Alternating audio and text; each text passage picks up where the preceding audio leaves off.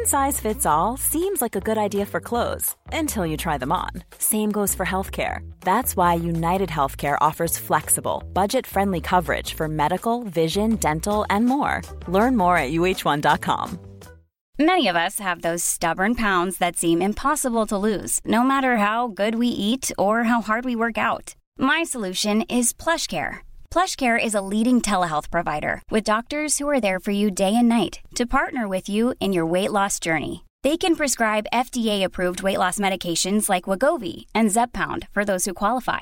Plus, they accept most insurance plans. To get started, visit plushcare.com slash weight loss. That's plushcare.com slash weight loss. When you're ready to pop the question, the last thing you want to do is second guess the ring.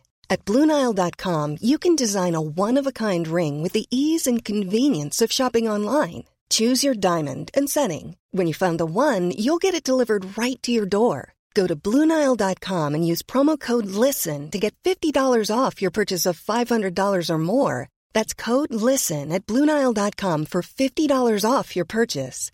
Bluenile.com code LISTEN. Hi, I'm Gabby, And I'm Rob. And this is Dark Origins Podcast, a podcast where I tell Rob about the inspirations behind all different mediums of art, so movies, TV shows, music, etc. And sometimes we talk about times where life imitates art. So you've been researching for a while, and I don't know what you've been looking into. Uh, usually I have some kind of hint. I don't remember anything. So what are we talking about today? Yeah, there was a lot of st- uh, many crimes were committed in this Many case. crimes. Yes. So like, are we talking like petty theft? No, Grand we're Theft talking Auto? like the worst crimes that a person could possibly commit. So I want to give a trigger warning for incest and crimes against young children. So Oh, if boy. that's not something that you are able to listen to right now, Take a hike. It's cool. Come back next week. yeah, yeah, It's Please, okay. please. You know, uh, these are sensitive subjects, and we understand. You know, it can really, it can it can trigger stuff, right? Like, it doesn't me sometimes. Yeah, absolutely. And sometimes I can listen to certain things. You know, some days are are good and I can listen to certain things and other days I'm just not feeling so great and I can't listen to those types of things. So Yeah, I totally get it. yeah, I I get that hundred percent. Yeah. All right. So I stumbled upon today's case while I was researching songs inspired by true crimes. Obviously, it's something I look up often because of the nature of the podcast. I sure hope so. But I came across a Reddit thread that I hadn't seen before. The poster was asking for more examples of songs about true crimes, and they mentioned an example in their post. I'm going to read their post to you because it really embodies the spirit of our podcast, and I'll explain what I mean by that after. We should link the post in the comments. Yes, I will link the post in the description of the podcast. Perfect. So, user No Way All Right Okay writes Does anyone have any songs about or referencing true crime? As an example, recommendation Sun Kil Moon, Richard Ramirez died today of natural causes. Good song, but heavy content. If the title didn't tell you that, the eerie guitar will. The song is centered on the death of Richard Ramirez, the Night Stalker. But the song isn't only about crime or Richard Ramirez. He makes the point that shocking news events are a sort of memorable shared experience, singing, These things mark time and make us pause, also mentioning the Jim Jones massacre, among other tragic and or shocking events. He also mentions visiting his hometown in Ohio and references, quote, a house that was the scariest of them all, a cute little pond with a sign for sale, but those Sexton kids' lives was hell. And if you don't believe me, pick up Lowell Cauffiel's House of Secrets. Unquote. So that was the the Reddit post. Quote, these things mark time and make us pause, unquote, is a sentiment that many of us probably agree with. Nobody is affected by crime more than the victims and their families, but crime has large social implications as well. Fear, mourning, huge losses are something felt by most people who hear about crimes. Those feelings become exponentially worse as proximity to the crime increases. Like we've mentioned before, art is one way that we cope with these feelings, and I've always found it fascinating. It's a method of communication, a way to tell the victims' families that they're seen and that people care. It's used to draw attention to unsolved crimes and play a more functional role in the issue. It connects us to one another and helps us cope with the horrors of the world. With that being said, I'm obviously talking about the song Richard Ramirez Died Today of Natural Causes by Sun Kil Moon. But I won't be talking about Richard Ramirez. Instead, I want to talk about one of the other cases the artist mentioned, and that is the case of the Sexton family. All right. I, yeah, from Ohio. Yes. So, the patriarch of the Sexton family was a man named Eddie Lee Sexton. He was born on May 12th, 1942, in Logan, West Virginia, a very rural area of the country. He came from a family of coal miners, with his father preaching part time at a Baptist church. Although his father would end up backsliding, as they called it, which was a word used by fundamentalists to describe those who leave the religion. It coincided with him leaving his family to move in with a woman in Kentucky for a year. But he was remorseful, not that it makes his actions any better. Eddie's mother was his biggest supporter. He could do no wrong in her eyes. She treated him much differently than the rest of her children. He was always given his own toys and candy while his brothers and sisters would have to share between themselves. Eddie never had to do any chores or work while the rest of the children did. Instead, he got to cuddle with his mom while she read him stories, while they hmm. watched all the other kids do chores. This isn't going No. well. It's strange that he was the favorite since he was the one getting in trouble all the time, but I guess that's how these things usually go. The child who's made to feel like a god ends up developing a god complex, feeling as if they can do no wrong and believing that they're entitled to whatever they want, no matter how much it hurts others. The first time Eddie got in trouble, he was 14 years old. The family was living in Ironton, Ohio at the time when he decided to break into a local store to steal watches. He was caught and sentenced to a year in a reformatory school. A few years later, he enlisted in the army, but it only took six months before he was dishonorably discharged for bad conduct. The next time he got in trouble with the law was the day after he married his 15 year old pregnant girlfriend. He was 20 years old at the time, Oh, although he was only 10 days shy of turning 21. So he was almost 21 at the time. well, it, he's over 18. She's way under. Yeah. Still And- gross. yep. So the day after they got married, he decided to commit armed robbery at a gas station in West Virginia, but he was promptly caught. He was sentenced to serve five years in prison. Still his mother's baby boy, she sent him $6,000 throughout his stay and bought him a brand new Pontiac after he was released. That's a hell of a honeymoon. Yeah, I know. Thankfully, his away. wife, his child bride, ended up divorcing him. His child bride. She is. Yeah, that's just a fucked up statement. I know. I don't think I've ever heard that term before. Really? Yeah, child bride. I've turned a blind eye to that one. Yeah, I've definitely heard that before. Just because it fucks with me. I, Yeah. I don't like that shit. I know me neither. Um, but yeah, so thankfully she divorced him after he was sentenced and went to prison. Oh, good. Uh, that okay, okay. She had the baby and then uh, was off on her own, like with her family or whatever. Yes. Okay. After prison, he met a woman named Estella May, but she goes by Stella. I would too. Actually, she she goes by Stella and by May, but I'm going to be calling her Stella. Well, I, I'm partial to the name Stella. Yeah, me too. It's my sister's dog's name. Yeah, and that dog is super cute. Yeah, she is. She's a maniac with a ball. Yeah, she is. Hours. I mean, it's literally all she does all day. Oh, yeah, I know. He lied to her about his past, telling her he had been in the army, omitting the fact that he had been kicked out and completely neglecting to mention the time he'd done in prison. So he I mean, didn't tell her the what most. she doesn't know won't hurt her. You know, yeah. what a dick.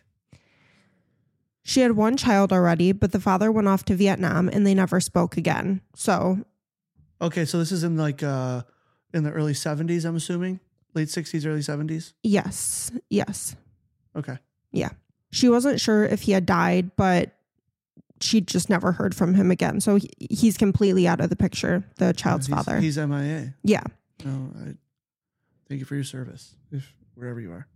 Yes. Thank you for your service. The two fell in love while Eddie tried to start his preaching career. So he's gotten out of prison. He's deciding, I'm going to try to start preaching. Because if you remember from the last paragraph, his dad was a preacher. Yeah. He also had a brother who was a preacher. So it was something that a lot of people in his family did. He's trying to follow in the family business. I mean, I guess that made sense. It just took me by surprise because up to now he's Seems done like, no good. yeah, right. I mean, he's also been a victim. It sounds like too, but cuddling with mom. Yeah, but I don't think it was more than that. I think it was really just cuddling, but he might have been a victim in prison. A lot of people do speculate that that maybe he was sexually assaulted in prison. Um, A lot of people are. yeah, they are. The doctrine he espoused was strange, and his church ultimately failed after six months. Eddie made his money through fraud mostly. He collected disability, apparently from a back injury he sustained at some point in his life, don't know when. But he also claimed to have cancer, multiple sclerosis, and muscular dystrophy at different points throughout his life. He received aid from multiple charities, using a wheelchair when anyone from the charity visited, and then just popping up out of the wheelchair when they left. what an asshole. Yeah. And and if it's not clear, Stella is still with him. She's going she stays with him. So She's down for this. she's yeah. She's down for the hustle. Yeah. He occasionally worked with his brother painting houses, the only honest work he ever did. And he also committed a lot of insurance fraud multiple times. Charity fraud, insurance fraud, all kinds of fraud, right? Yeah. He set fire to his home several times. And at one point, he asked his father in law to help him set fire to his home with five of his children still inside. Okay. So I'll say now Eddie and Stella end up having 12 kids altogether. Excuse me? Yes. And he went to his father in law to ask him to help him set fire to his home while his five least favorite children were inside. And I'm not saying like this is literally how it's described. His father in law went to the FBI with this information, telling them that Eddie had promised him $10,000 of the insurance money if he went along with the plan. Eddie told him that he had mafia connections who could get him chemicals from Detroit, Michigan. What? The chemicals supposedly ate through the insulation on the wires, causing an electrical fire that could not be traced. So they couldn't prove it was arson. His father in law told him absolutely not, but he didn't contact authorities right away as he wasn't sure how serious Eddie was about this plan. That was until he found out that a few months later, their house did catch fire and the circumstances sounded oddly familiar. The day it happened, Eddie and Stella had taken their favorite children out of the house and left four of them behind with a couple who had been staying with them to babysit them. Thankfully, the couple took the four kids out for ice cream right before the fire started, so nobody was hurt. So one of them made the cut. Apparently, yeah, He must have done the dishes or something. yeah, yeah. What the fuck? and happening? actually, that is a good point that you make because uh, you'll see as we go throughout this, he does flip flop on his children like that, going from, oh, you're kidding. This guy can't make fucking decisions. yeah, yeah, and hold to him. yeah, Wow, that's a shock. yeah, I know. God. but there was $50,000 worth of damage to the house. The arson investigator couldn't prove that Eddie was the one who set the fire. Yeah. So they know it's him, but however he did it, they were not able to trace it. yeah, like it's not what you know; it's what you can prove, right? Yeah. Stella seemed to go along with everything Eddie did, no matter how unhinged it got. Eddie ran his family like a cult, espousing strange religious beliefs and telling his children that they would be harmed if they didn't listen to his every word. He told them he worshiped God and the devil. One of the children, Charles, recounted a time late at night when his brother and him were laying in bed. They heard a noise from outside the window, so they popped up to look outside. They said they were met with the face of a beast, the devil. They screamed, prompting their mother to run to their room to check on them. Shortly after, their father came to see what was going on. They told him what they'd seen, and he told them that that was the devil. He was outside their window. But he promised them the devil wouldn't hurt them as long as they listened to him. It was revealed later on, obviously, that it was Eddie dressed up in a costume, stoking fear in his children to make sure they obeyed him. At one point, he took his family out to the yard and had them gather around a statue of Jesus. The statue had Jesus positioned with his hands out, palms up, like this, Yeah. as if he's like offering you something. Like he's holding the tray, his hands up. Yeah. Eddie grabbed a sledgehammer and smashed the arms off of the statue while preaching his insane bullshit. I don't know Jeez. what exactly he was saying, but he was saying something weird as fucking scary. That doesn't surprise me, knowing what I know about this guy. Yeah.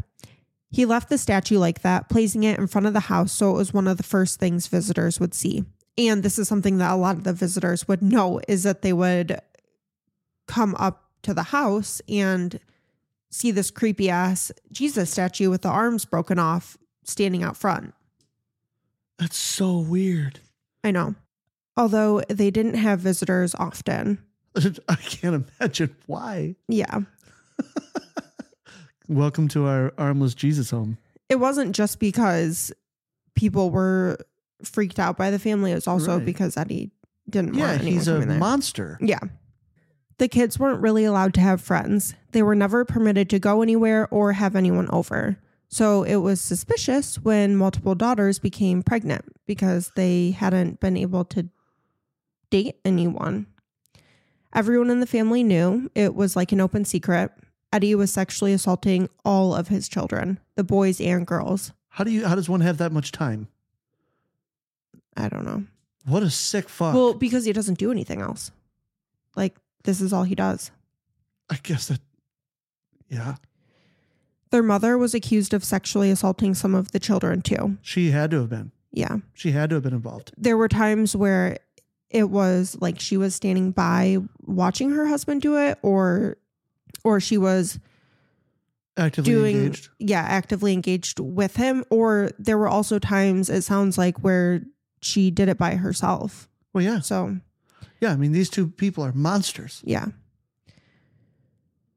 But it was different with the girls. Eddie seemed to want actual relationships with some of them, Pixie especially. Pixie was the oldest daughter. And she is the one who gets pregnant the most and has the most. his children the most. Yes. Oh, this is this is not good. This is bad. No, no. And Pixie is her real name is Stella Jr., but she goes by Pixie. One night, the family was downstairs dancing together when Eddie and Pixie came down, a veil over Pixie's face. Eddie announced how he was marrying Pixie. The family looked on with disgust and confusion, but nobody seemed to grasp just how fucked up this all was. He would go on to do this with multiple daughters. After the quote unquote weddings, he would take them back to the room he shared with Stella and rape them, and he would call it their honeymoon. Not knowing any better from the extreme abuse they had faced all their lives, some of the daughters, Pixie in particular, really cared about the relationship she had with her dad. Of course, Like she, that's all she knew. yeah, she really wanted to be in a really like she didn't I don't it's so hard to okay, so I want to say this real quick. As we go through this, I'm going to be explaining some of the children's behavior or I'm going to be telling you some of the children's behavior and actions. I don't want it to ever sound like I am blaming them because I am absolutely not. Certain Right. action certain actions where they hurt other people, yes, I, I they do have culpability in that. They do have some responsibility in that. But um for the most part, I mean these these children have been abused since the day they were So- born. They know nothing else Yeah, at this it's- it's time. the only thing that they know. That's what they were taught. That is their world. Yes, and it is their parents' fault. I don't want it to sound like I am ever blaming them. I am I'm just telling you what happened. Yeah, yeah, yeah. I think I think that that makes sense. So, yeah, just a they were they were all victims. Yeah, and you're talking about this like basically from their perspective, kind of. Like what like she like Pixie for instance, she cared about the relationship she was in with her father. Yeah. That was 100% normal for her. yes, yes, it was Nothing wrong with that for her.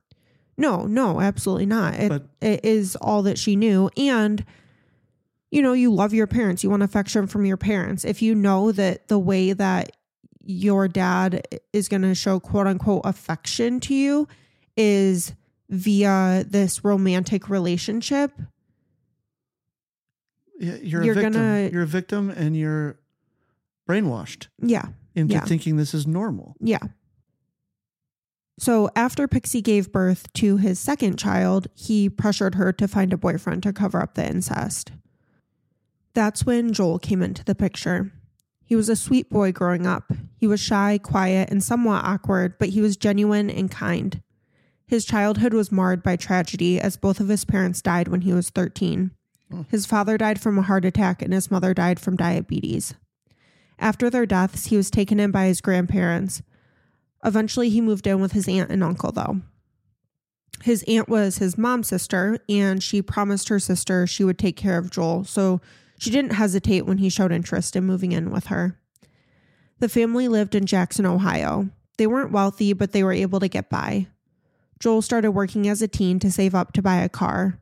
Even though he was shy, he was able to make friends at school and around his neighborhood. He had a learning disability and low IQ, which made navigating school and all of the social interactions that went along with it a little more challenging for him. But he didn't seem to mind when other kids made fun of him. What? He was He just like took it? he just didn't care. He just said, "Okay, fuck you guys, I don't care." Good for him. Yeah. He was very level-headed and seemed to look for the best in everyone. I think that's the other thing too is he just he paid attention to the good in everyone and ignored the bad. Okay. Although Joel had befriended several girls, one that he seemed particularly interested in, he struggled to work up the courage to ask them on dates. But as prom rolled around, he felt it might be appropriate to try and make his move. So he approached his friend Tracy, that's the one that he had a crush on, Yep. and asked if she would like to go to prom with him. She nervously responded, telling him she had already told a different boy that she would go to prom with him. Feeling bad about the situation and not wanting to disappoint Joel, she asked if he had any interest in going with any other girl at their school. Joel told her that he was kind of interested in their friend Pixie. With Tracy's help, Joel asked Pixie and she said yes. So they go to prom. It's really fucking awkward Oh no. Okay. and it kind of stays pretty awkward because they're both awkward people Yeah. and they're both very quiet and shy. It stays pretty awkward for a while for the first few dates, but they keep seeing each other and eventually they start a real relationship and Joel falls in love with her.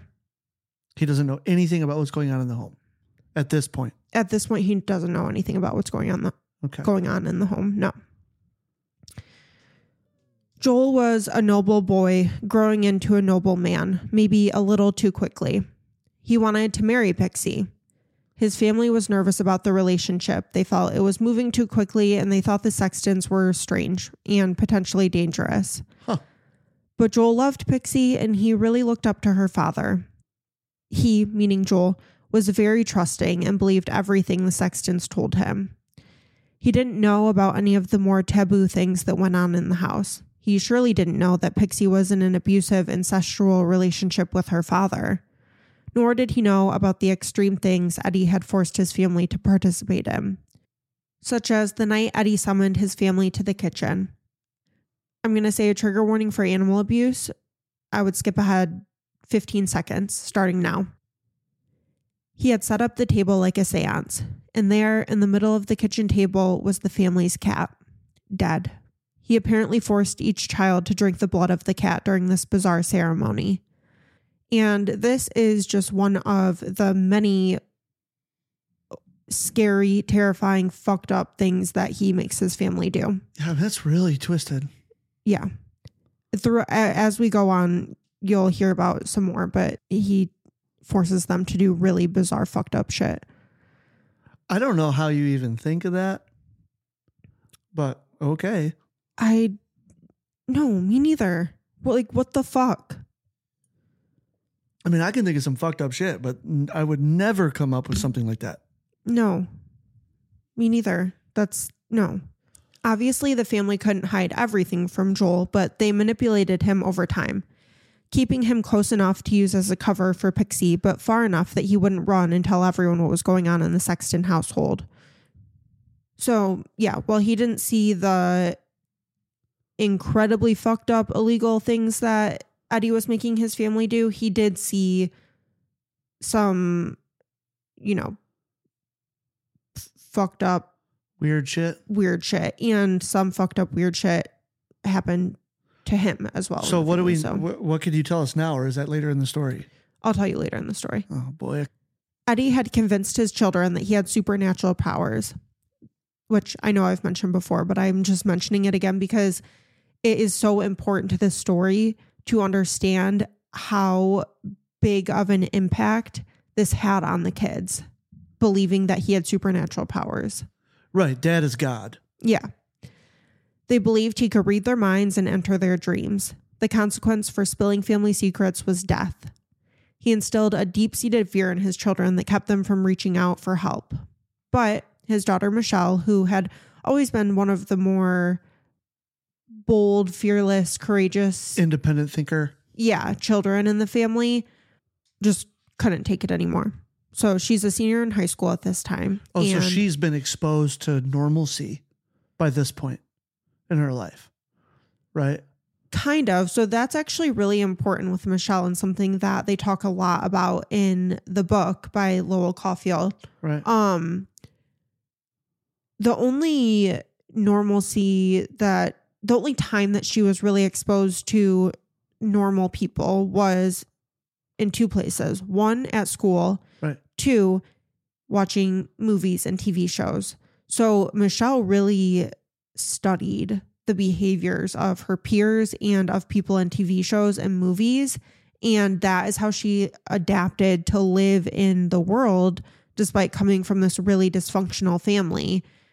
And obviously, as she was able to kind of analyze other people's relationships and behavior, she started to realize how unhealthy the dynamics in her family were. So while all of the children went to public schools because they were so worried about their dad finding out about them talking to other people or teachers or counselors about what was going on at home, they just isolated and kept to themselves. Okay. Well, there's also 12 of them. I mean, they have a full a full team of Yes. people. I mean, you can play any sport with all your Oh. Well, yeah, yeah. You know, what I mean? Um, like you, yeah. have, you have a whole roster. and their dad would use the sheer number of them to his advantage and say to the ones that he felt he could quote unquote trust more hey watch out for your other siblings and call me if you see them talking to anyone which they do so So he's got a small cult yeah of little minions that he grew from infancy. yes This is a special kind of fucked up. Yeah. So Michelle reached out to a counselor at her school to tell her that she needed to talk about some problems at home. The counselor contacted the DHS in Ohio to speak with her. The DHS actually had a file on the Sextons that went all the way back 11 years. Huh. Unfortunately, they weren't able to prove abuse or neglect had occurred in the household in, you know, those 11 previous years, so the children were able to stay with the parents. Yeah. Wayne Welsh was the DHS worker assigned to the case. When he arrived to talk to Michelle, she told him that she was pregnant and that her father was trying to kill the baby. Her brother James had seen her kissing her boyfriend, the one who got her pregnant. Supposedly. Yeah. And told their father about it. So she did really have a boyfriend and she was really kissing him. Whether or not he was the father of her baby or not, We I'm not know. sure. Yeah.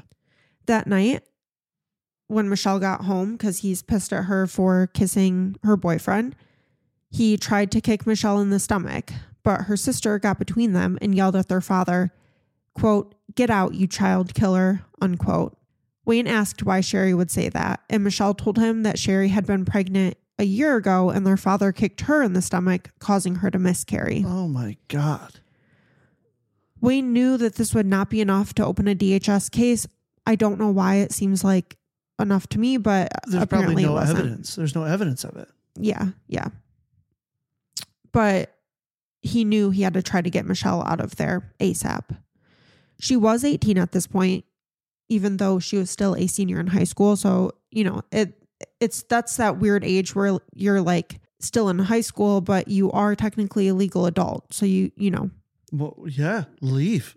yeah, but I mean, it's not that simple. It's I know. definitely not that simple.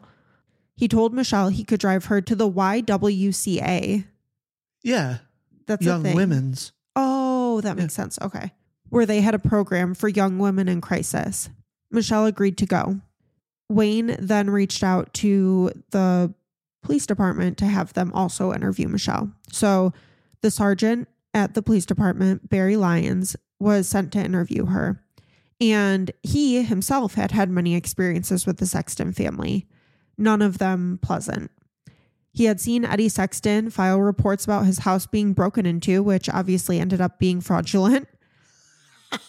Comically, one of the reports detailed all of the things Eddie said had been stolen. 75 inch flat screen television, a MacBook Pro, and and he reported a certificate of recognition from Congress for his service in Vietnam as being one of them. When asked what the value As being one of them? As being one of the items stolen.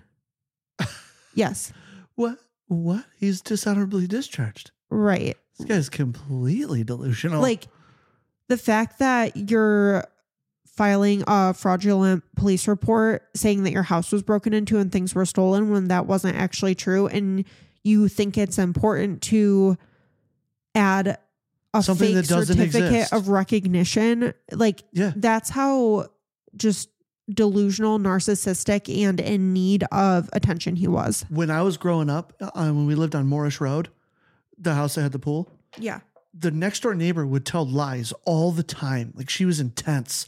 And she was talking about how she went up north and it started to snow and it was a bad snowstorm and she spun out and wrecked her car, right?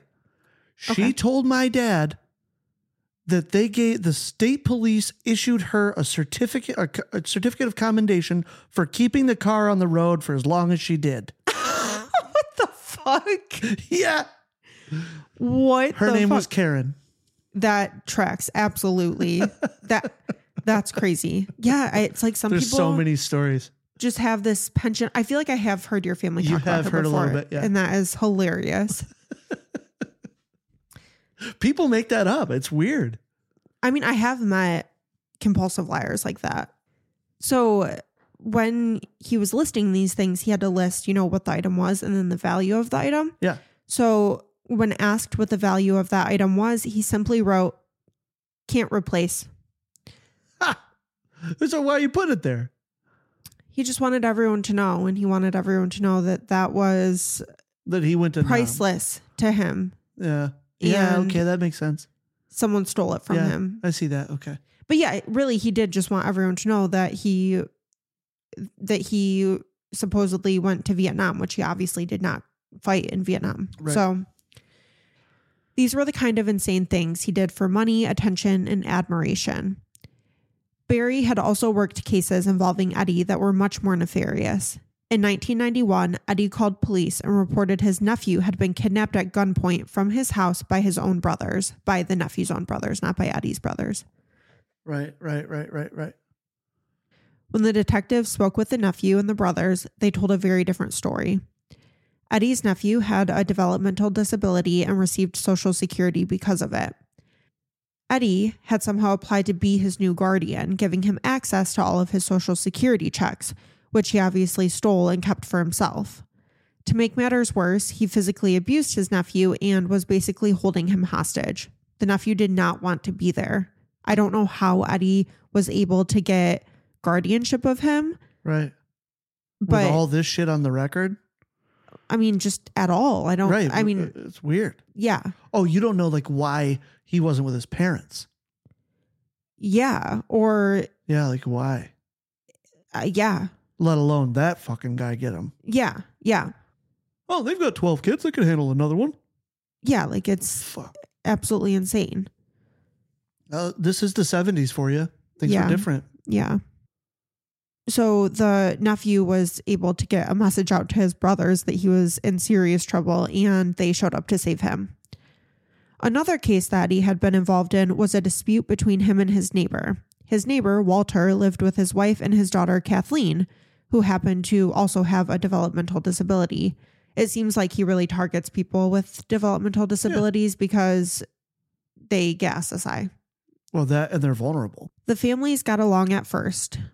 Eddie even advised Walter that he could sign his daughter up for Social Security due to her disability, and he provided his lawyer's number to help.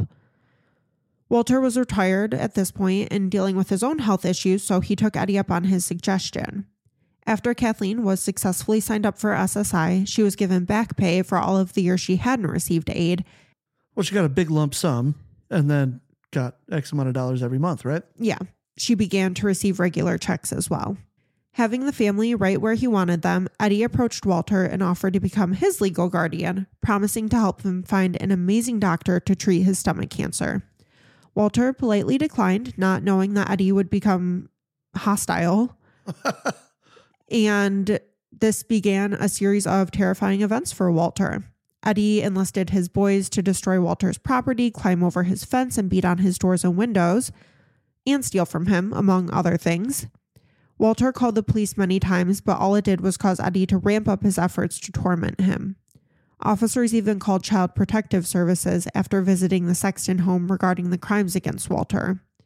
They noticed how dirty the house was. Sheets with old period blood laid on beds, towels that were stiff from never being washed were hung up in the bathroom. It didn't look like a house that children should be living in.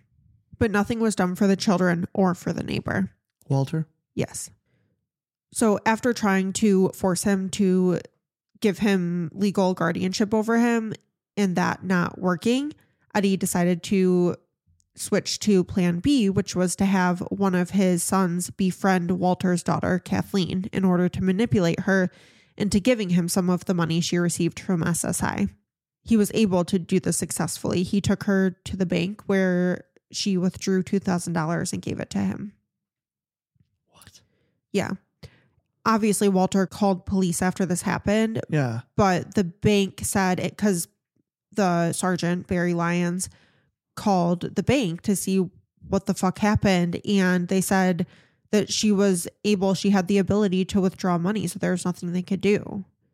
And then when Barry called Patrick, the son that befriended her, Uh-huh. Patrick said that he did take her to the bank, but he didn't steal $2,000, which was obviously a fucking lie. And then Uh, Kathleen. She gave it to him. I mean, technically, Yeah. t- I, I mean, you, she's coerced, obviously, yeah. But Kathleen, when the officer asked Kathleen what happened, she said, Well, he takes me to like some of my doctor's appointments and he helps me out. So that's why I, you know, gave him some money. So they weren't able to do anything about it. Hey, I'm Ryan Reynolds. At Mint Mobile, we like to do the opposite of what Big Wireless does. They charge you a lot, we charge you a little. So naturally, when they announced they'd be raising their prices due to inflation, we decided to deflate our prices due to not hating you. That's right. We're cutting the price of Mint Unlimited from $30 a month to just $15 a month. Give it a try at mintmobile.com slash switch. $45 up front for three months plus taxes and fees. Promo rate for new customers for limited time. Unlimited more than 40 gigabytes per month. Slows. Full terms at mintmobile.com. Hiring for your small business? If you're not looking for professionals on LinkedIn, you're looking in the wrong place. That's like looking for your car keys in a fish tank. LinkedIn helps you hire professionals you can't find anywhere else, even those who aren't actively searching for a new job but might be open to the perfect role. In a given month, over 70% of LinkedIn users don't even visit other leading job sites. So start looking in the right place. With LinkedIn, you can hire professionals like a professional. Post your free job on linkedin.com slash people today. Needless to say, Sergeant Barry Lyons was not very fond of the family. He, alongside the DHS worker Wayne, helped Michelle go home to get some of her clothes. This time the house was much cleaner because yeah, they, they, knew better. Knew that they were coming. Thankfully, they were able to get what they needed and get out without much conflict. Eddie was on his best behavior for the officials. That same day that Michelle went to grab some of her clothes, Pixie got married to Joel, and the couple went to the health department to have Joel's name put on the birth certificates of Pixie's children, even though he was not the father. Because there, there just wasn't a father listed because they couldn't say that. right, Eddie. but then Joel, Joel is just down for that. Yes. So that this is the type of man that Joel is. He wants to take care of Pixie and take care of her children, their children. You know, it, he. I get that. He I get thinks, that. Yeah. Step up, take care of the family. Let's go. Yeah. Yeah. So basically, what he's doing is he's just being a good dude. Yes. Exactly. Exactly. He still doesn't know that these are her father's children. No. The pregnancy support program of Stark County, which is where Michelle is now connected to to receive services, had a shepherding program that placed young pregnant women in volunteer homes. The director of the program was a woman named Anne Green.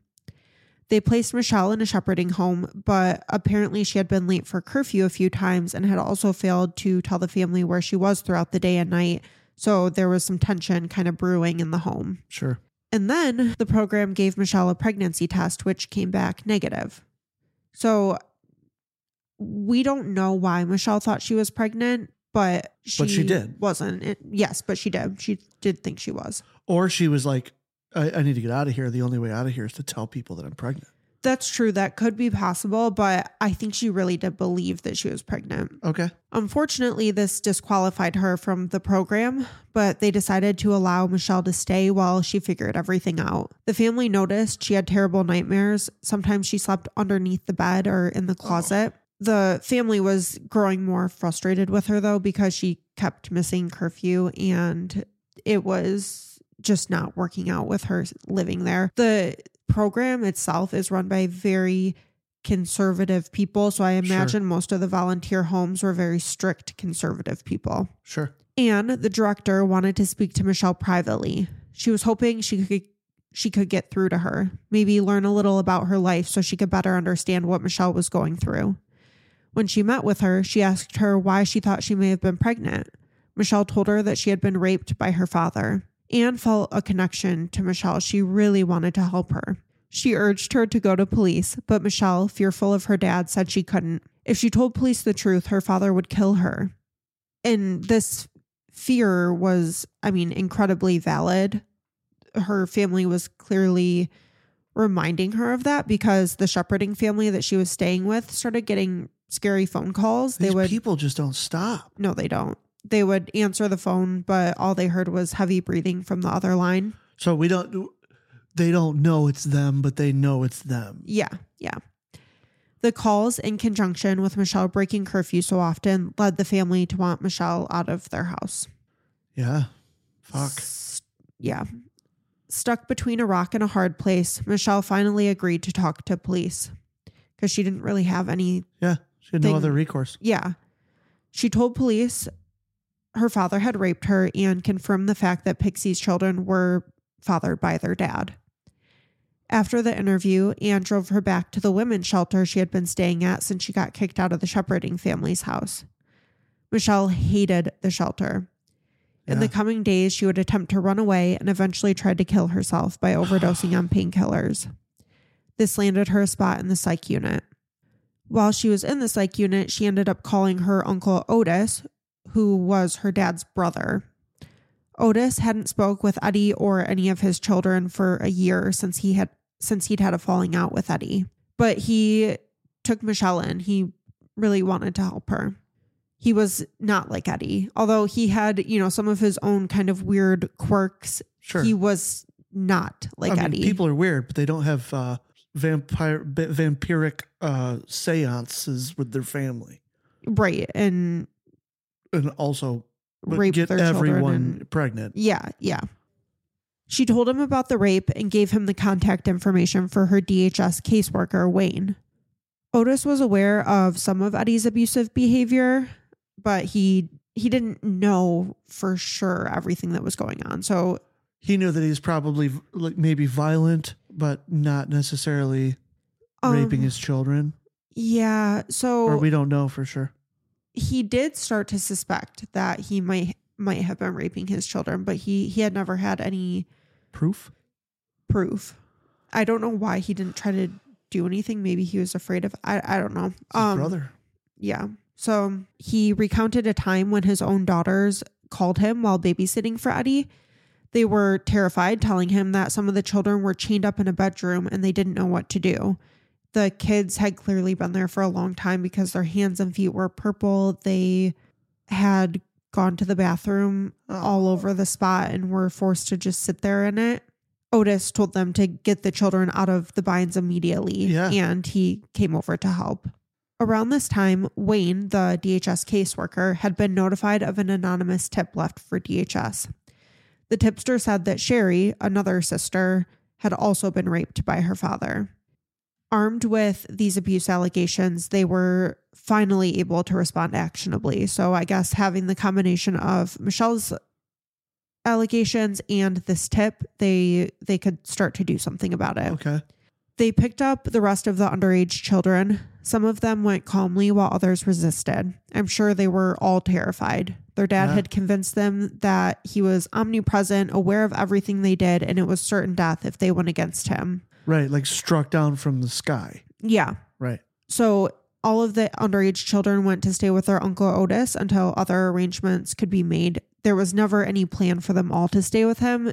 They just needed to stay there until they could get into Like he's individual just foster trying homes. to like help. yeah, yeah. He's a he's a stopping point. Yes.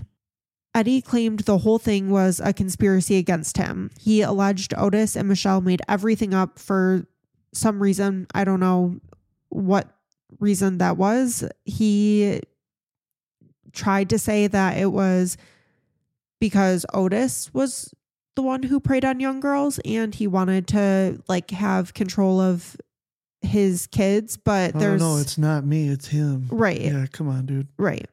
There's never been any evidence to back up that claim, just to make that super Yeah, clear. but yeah, I think we know.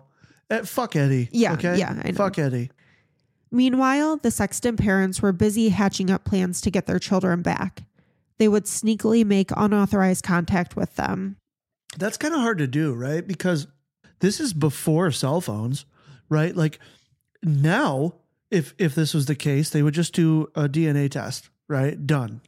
Uh, but not in the seventies. No, at this point, it's the 90s. Still, Early nineties. I mean, even in the nineties, like DNA testing was very expensive. Yeah, it was. It was. But I mean, they should have done it. But yes, it was.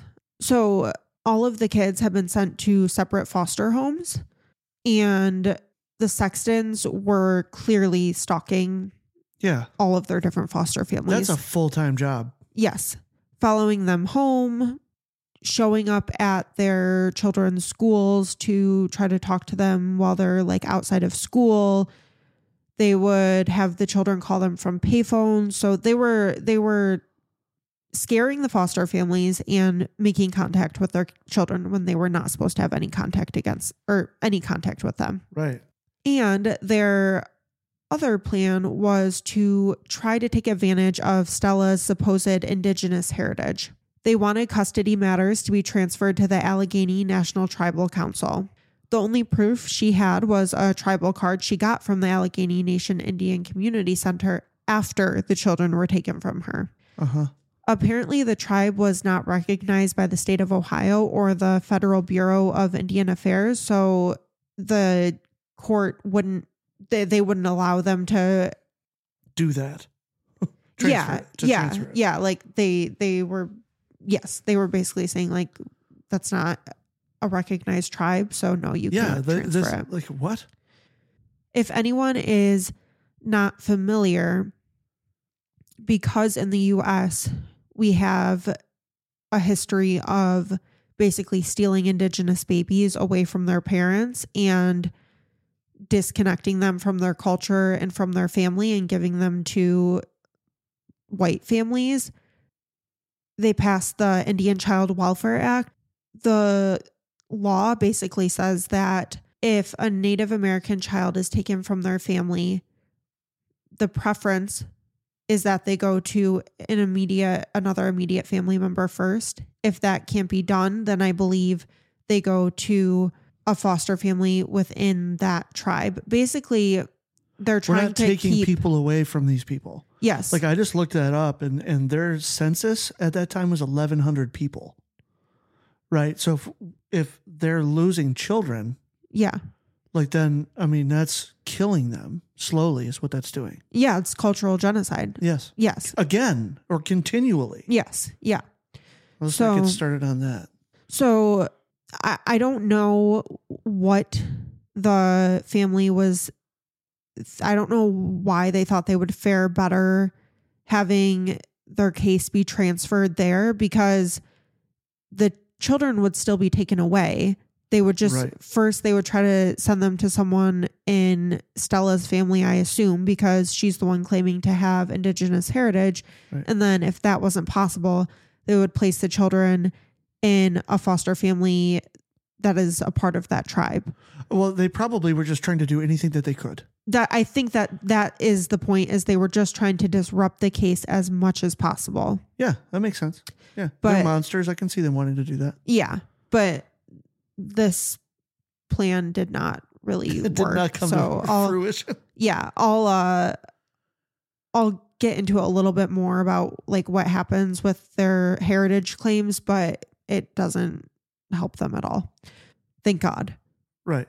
So the judge on the case asked the North American Indian Cultural Center to investigate their heritage claims. Sure. That is all that the North American Indian Cultural Center was supposed to do. Just investigate the heritage claims.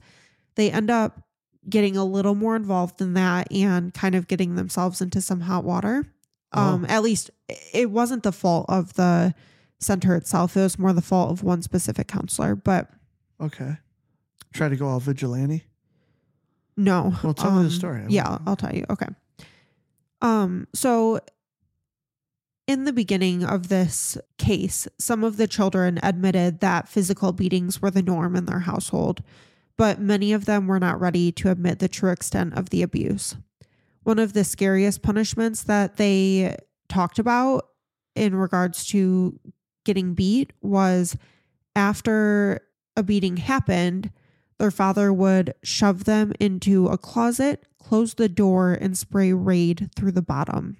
I'm genuinely surprised he didn't kill any of his kids doing this on accident or on purpose. But that was, What? What? Yeah, that was a punishment that many of them experienced. But as time went on, they began to open up. There were a couple of kids, though, who throughout the whole case just could not tell, they couldn't, they wouldn't incriminate their parents. So, I mean, they're probably fucking terrified, you know? Yeah. So at this point, they've found foster families for all the kids, obviously. Michelle was the only child still living with Uncle Otis. And oh, so she's the first one there and the last one to leave. yeah, I guess that makes sense, right? Like, no, get them safe. I'll stay here. I'm older. You know. Yeah, and she was 18, so they didn't have to get her foster family. She could Right. stay wherever she wanted to. The other kids could not. They had to go where DHS told them, you know? Right. Even though, uh, well, also, I imagine Otis didn't have the resources. Yeah, Like, who has the resources to that take care many of 12 kids. children? Yeah. one. well, he doesn't have 12 of them because several of them are over the age of 18 at this point, Right. but it's still a lot of kids. More than two is a ton of children. Yeah, yeah. It's like herding cats. Yeah. And they had to separate the children for other reasons, which we'll talk about a little bit later. But I'll just say now that because of the unhealthy dynamics that they grew up in, they, some of them started to sexually assault each other. Yeah. But okay, so Is that sexual assault or is it like just normal and that's what they want to do? there were times where they both technically quote unquote consented to it, but then there were other times where it was absolutely sexual assault and one of the older kids forced the younger kid or kids to Perform X, Y, and Z. yeah. So Michelle's living with Uncle Otis and he is putting so much time and effort into helping his nieces and nephews, but unfortunately tension was brewing in the household between him and Michelle. So Otis knew that Eddie and Stella were stalking each kid, and he was so worried for Michelle's safety. He rarely let her leave the house. Oh. She had to have guards escort her to and from places. He's like trying to help, but it's becoming abusive. No, it's not. There there is an abusive thing that happens, but I wouldn't say it's becoming abusive. I would just say he has to take these measures, these ones specifically, um, of not really letting her leave and of having her have guards, you know, take her places to keep her safe. But Michelle was a teenage girl who wanted to hang out with friends and finish high school and live a semi normal life. And she didn't understand why her uncle had to take such drastic measures. Sure, that makes sense. That makes sense. yeah, she started to resent him for it. This resulted in her running away multiple times. Her mom had also been able to get little messages through to her to tell her that she loved her and she promised to divorce her father. So, you know, Michelle's resenting her uncle Otis. Her mom has somehow been able to, you know, get these messages through to her and it's just kind of sitting there in her head like maybe I could go back with my mom and everything would be okay and she'll divorce my dad and things will be good. Yeah. And finally, everything came to a head one night when Michelle called Otis's wife a bitch. Against his better judgment and everyone's better judgment, Otis slapped her. Sure. Michelle left that night, and the next day she called her mom. This is where a counselor from the North American Indian Cultural Center gets in some hot water. So, after Michelle calls her mom saying, Okay, I want to come back and live at home, her mom needs to get her a ride back home. So, her mom calls one of the counselors that they had met at the North American Indian Cultural Center because remember, they are just supposed to be investigating their heritage. So they've interviewed Stella and Eddie. They don't necessarily know everything that's going on, though, right? No, they do. Oh, they do. They do. Okay. okay. But the counselor that was working with the family seemed to believe the Sexton parents for some reason, or uh, I don't, they didn't think it was that big of a deal, or they just, For whatever reason, they sided with. them. yeah, yes. Wow. So when Stella called the counselor asking him to drive Michelle home, he agreed. On the way home, Michelle had a terrible anxiety attack. Basically, like it looked like she was having a seizure Yeah, makes sense. and she had to be taken to the hospital. After she gets discharged from the hospital, she goes back home to her mom. With Michelle back at home, Stella convinced her to recant her accusations. Stella knew that her children were being raped. They had come to her and told her, so this is not, and she had also been a part of it. Yeah, so, Stella knew. yeah. But she promised Michelle that she would leave her father. So sh Michelle wanted to believe her mom and believe in her mom and thought, I mean, yeah. She wanted to believe in her mother. yeah. Yeah. She wanted. Uh, that's what people want. Yeah. I know people that have been abused by their parents uh, that like want to, as adults, want to have relationships with them. Yes. It makes sense. Yes. It's fucked up, but it makes sense. Yes. Absolutely. Absolutely. And Stella knew that the accusations were coming from two places one, Michelle, mostly Michelle, two, that anonymous tipster. Right. So the majority of the case relied on Michelle's accusations. and when she recants and will no longer testify, Yeah, the whole case is falls apart. gone. Days after Michelle recanted, her father was back at the house. His first night back, he threatened to kill her if she ever spoke of the abuse again. And just like that, the children returned home one by one.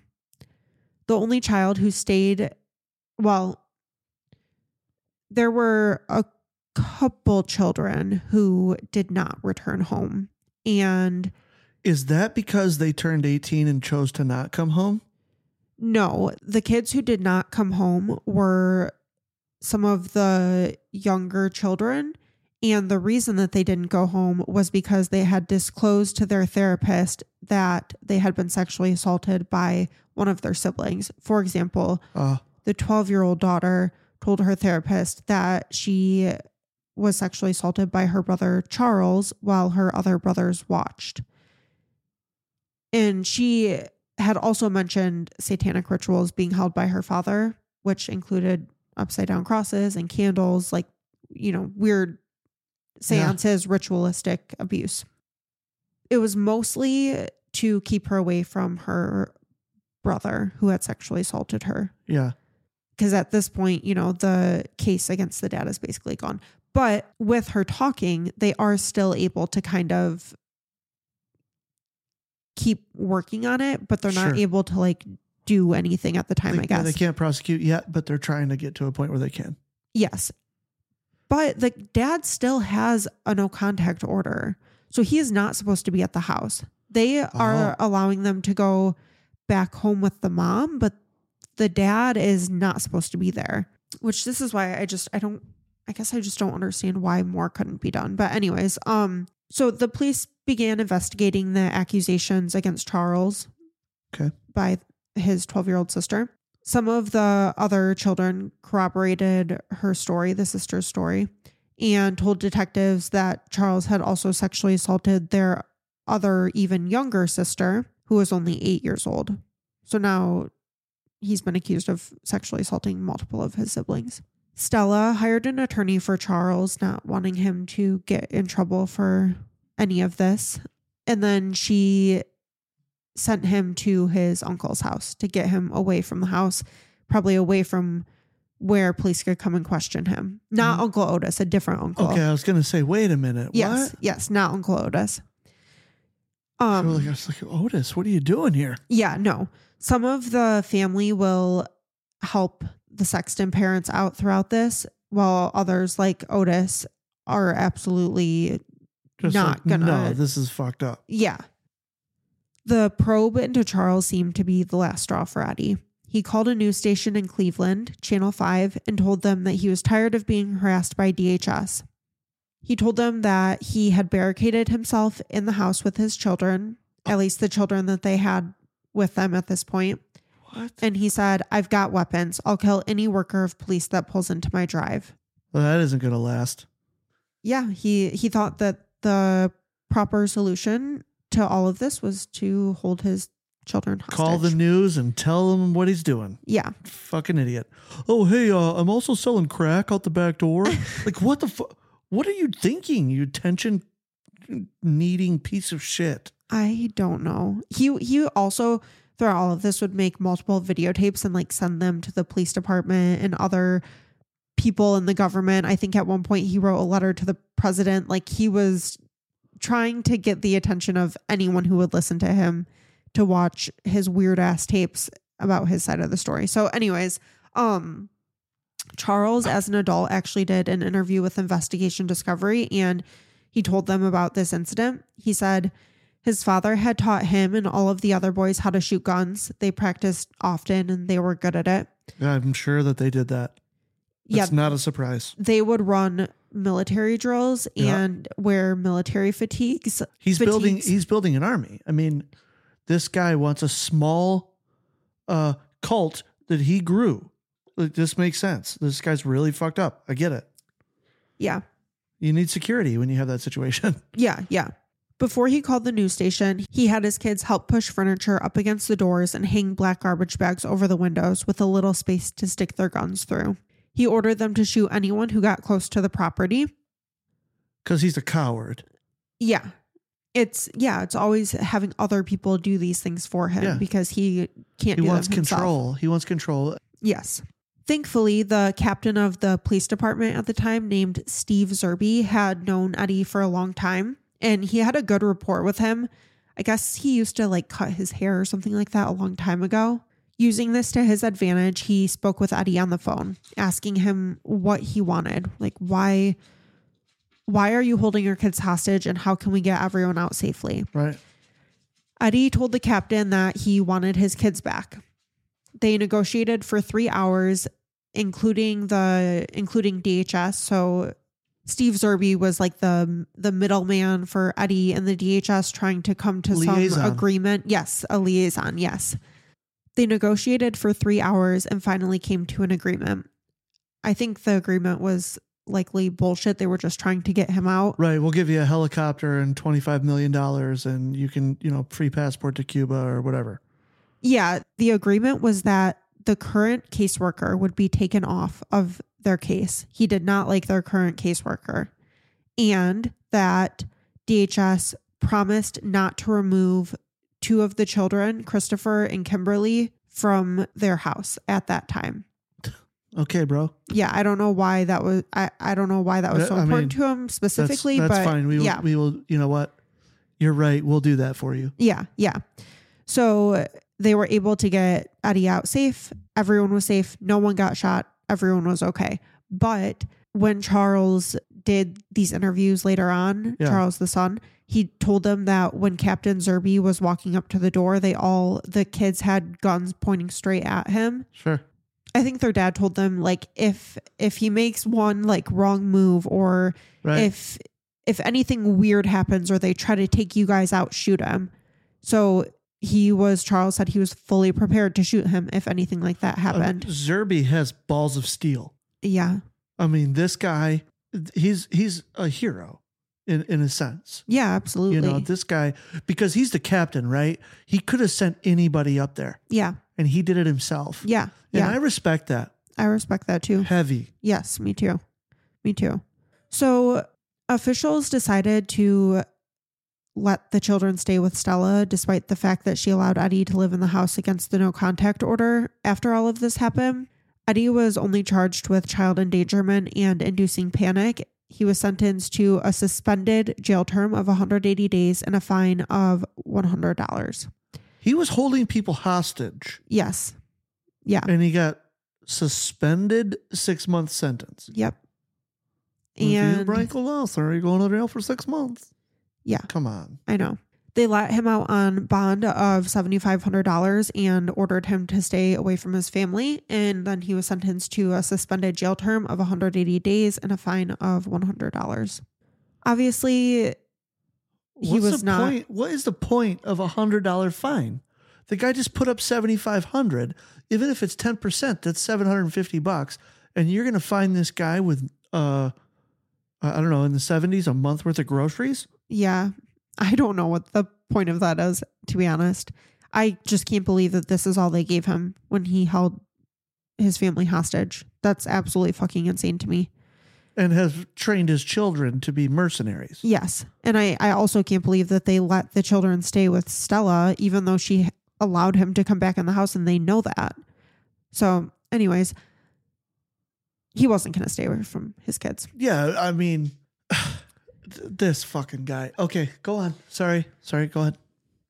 The Sexton's parents' plan now is to set up reservations at campgrounds under Pixie's husband's name, Joel, Yeah, and other aliases to get around the like limits of how many days he you can just stay there. He just can't go home. Right. That's it. You know, he just can't go home. So what we're gonna do is we're gonna move the entire fucking family, like the Partridge family, Yeah. from fucking campsite to campsite. Yeah. What in the? F- I know. okay, I need to calm down here. Getting fired up. The parents tried to get back as many of their children as possible before going on the run. Eddie stole a camper van from his adult son and namesake, Eddie Jr. So Eddie Jr. lived with his own family at this point Yeah. and trusted his dad at this point. So, on top of stealing the camper van from Eddie Jr., he had also stolen thousands of dollars throughout all of this because from him, because he was the one that posted the bond money and he had to sell like a bunch of stuff to post that. And it took a big toll on his family to get that much money that quickly. Sure. And then his dad told him that he would get it back, you know, from the court.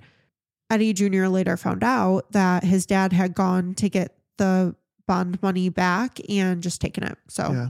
Sounds about right. yeah. So, yeah, he has he has his camper van and a bunch of his money. This angered Eddie Jr. enough that he started to cooperate with police. Oh yeah. Pixie's children and her husband, Joel Good, were also along for the ride.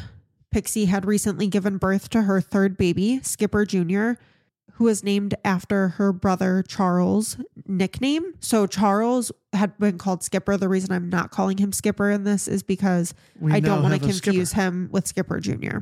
Joel believed Eddie when he told him that the charges were bogus. That's why he agreed to go. He really believed that This he was guy innocent. is just a good-hearted guy that believes people. Yes, yes. 11 of them lived in the camper van, bouncing from state to state. Hmm. So they're going over state lines. Yes. And he's out, he's technically, well, he got a suspended sentence, right? I imagine during that suspended sentence, he was not allowed to leave the state. Oh, yeah, probably not. But, he I don't know that for sure. He also wasn't allowed to have contact with his family, and he has his whole family living. Well, he has In a van down by the river. a good portion of his family living in a fucking camper Yeah, van with yeah. him. So they would go from renting places to stay to using the camper van at campgrounds when they didn't have a place to stay. sure. And then Eddie would have to drive back to Ohio every two weeks to get his disability checks. This fucking guy. so that that's what th- that was what their life was at this point trying to find places to to stay staying there until they got kicked out or something happened and, And then they going own a home. to And they're doing all of this because they need to skirt around dad's legal troubles. Yep. Selfish fuck. That, that, there's so many layers to this man's insanity and selfishness. Yes. Chaos followed the family wherever they went. Eddie was trying to keep a low profile, but some of the kids, probably bored out of their mind and completely isolated, acted out by robbing stores and houses. Eddie's reactions to their behavior varied. Sometimes he would beat them for putting the family at risk of being found, other times he would help them hide the stuff they stole. The family treated Joel Good terribly at this point. The things they did to him were straight up criminal. Pixie was often leading the charge in bullying him. Despite the fact that Joel was basically the only one that took care of the children they had together, Pixie was getting annoyed with him, I guess. She did not want to be with him any longer. Uh huh. Well, I guess when you spend all your time together in this tiny little van, You- tensions get high. Yeah. So Pixie thought it might be a good idea to get life insurance on Joel and then murder him to kill two birds with one stone. She could get rid of Joel and the family could co- collect some much needed money. Okay. I, I, okay. At one point, the family was renting a mobile home owned by Eddie's brother David, who apparently wanted to help him despite the allegations against him. The children, many who are adults at this point, started acting out in really violent ways. When their parents were gone, they had parties that often involved torturing Joel. They forced him to eat a live goldfish and they sexually assaulted him in horrific ways. One night, they made him get completely naked before putting a funnel into his rectum and pouring hot sauce into it. Oh, Yeah. They also tried to sexually assault him with a broom. Oh, come on. The siblings, high from sniffing gasoline and smoking weed, would also have sex with one another. This was the consensual Yeah. kind of Well, they're, they're adults at this point. That, yes. When David found Joel, so remember, David is Eddie's brother. yep. When David found Joel beat up, barely able to walk, trying to get away from the trailer, he offered to send him home. He was trying to help him. He's like, they are going to kill you. You need to You need to go. you need to go. He knew he was in danger staying with the family, but Joel believed his father in law would take care of it, and he didn't want to leave Pixie and his children. Once Dave found out the siblings had gotten his own grandchild, so Dave's own grandchild, to join in on Joel's abuse, he was furious. And Uh-huh. at this point, he wanted them gone. And David's wife, who was obviously also furious and wanted them gone, said that when she went out there after they left, she found like pentagrams drawn everywhere Sure. and she did a whole like prayer ceremony to try to restore Try to the do the space. yeah. So the family packed up their camper van and made their way to a state park in Florida. And I think that that is where we're going to leave off for this episode. I didn't like kind of expected it to be pretty long just based on yeah. all Uh, of the research and writing that I did, but You took hours, days, yes, a- across days. multiple hours across multiple days. yes. I don't want to bore people with an incredibly long episode. I want it to be palatable and have people be able to listen to all of it. Yeah, but, but what I really don't understand is how is there more? Like these people, they've already. That's what like that's what I'm saying. The amount of crimes committed by this these parents is unlike anything I think I've ever seen before. There's like a few cases that I can think of that are similar in the amount of crimes committed by the person, but not many. So like the amount, but not always like the depravity. I mean, I the whole thing about the séance, I think I'm going to have nightmares about that I know. because that was just a quick snippet. What was this guy doing on a daily basis to this family? Yeah, that that has honestly kept me up at night. No one starts with a dead cat séance. No one. You have to build yeah. up to that because you've got 14 people, right? Roughly at the table. You, your wife, all your children. You have to know that they're not going to freak out and run away or go tell people Right. Yeah, they've been condition. conditioned to believe that this is normal and this is okay and this is good. And all Right. of yeah, all of the acts that led up to that to get them to that point is a really scary thing to think about. Hell yeah, it is. Now, I can't wait to get back to this. So let's try to get it out soon. Yes, we will. I'm so sorry for anyone who despises multi part episodes. This will most likely just be a two part episode.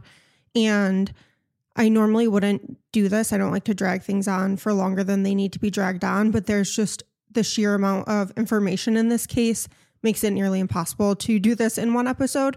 So we will get the next episode out very soon. But I want to say thank you so, so much for listening. And we will talk to you next week. Bye. Bye. Hey, it's Danny Pellegrino from Everything Iconic.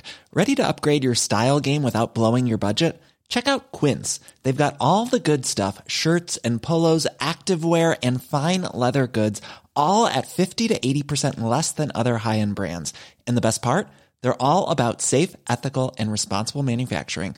Get that luxury vibe without the luxury price tag. Hit up quince.com slash upgrade for free shipping and 365 day returns on your next order. That's quince.com slash upgrade. Want to get a chiseled look in the jawline? Sculpt and shape your jawline with added volume from Juvederm Volux XC. Juvederm Volux XC is an injectable gel specifically designed to be robust enough to improve moderate to severe loss of jawline definition. And it is the first and only hyaluronic acid filler approved for the jawline. Add volume to your jawline for a chiseled look with Juvederm Volux XC. For important safety information and to find a licensed specialist, visit juvederm.com. That's J U V E D E R M.com. Not for people with severe allergic reactions, allergies to lidocaine, or the proteins used in Juvederm. Common side effects include injection site redness, swelling, pain, tenderness, firmness, lumps, bumps, bruising, discoloration, or itching. There's a risk of unintentional injection into a blood vessel, which can cause vision abnormalities, blindness, stroke, temporary scabs, or scarring. Talk to a licensed specialist to find out if it's right for you. Visit juvederm.com. That's J U V E D E R M.com. Imagine the softest sheets you've ever felt. Now imagine them getting even softer over time. That's what you'll feel with Boll and Branch's organic cotton sheets. In a recent customer survey, 96% replied that Boll and Branch sheets get softer with every wash. Start getting your best night's sleep in these sheets that get softer and softer for years to come. Try their sheets with a 30-night guarantee. Plus, get 15% off your first order at bollandbranch.com. Code BUTTERY. Exclusions apply. See site for details.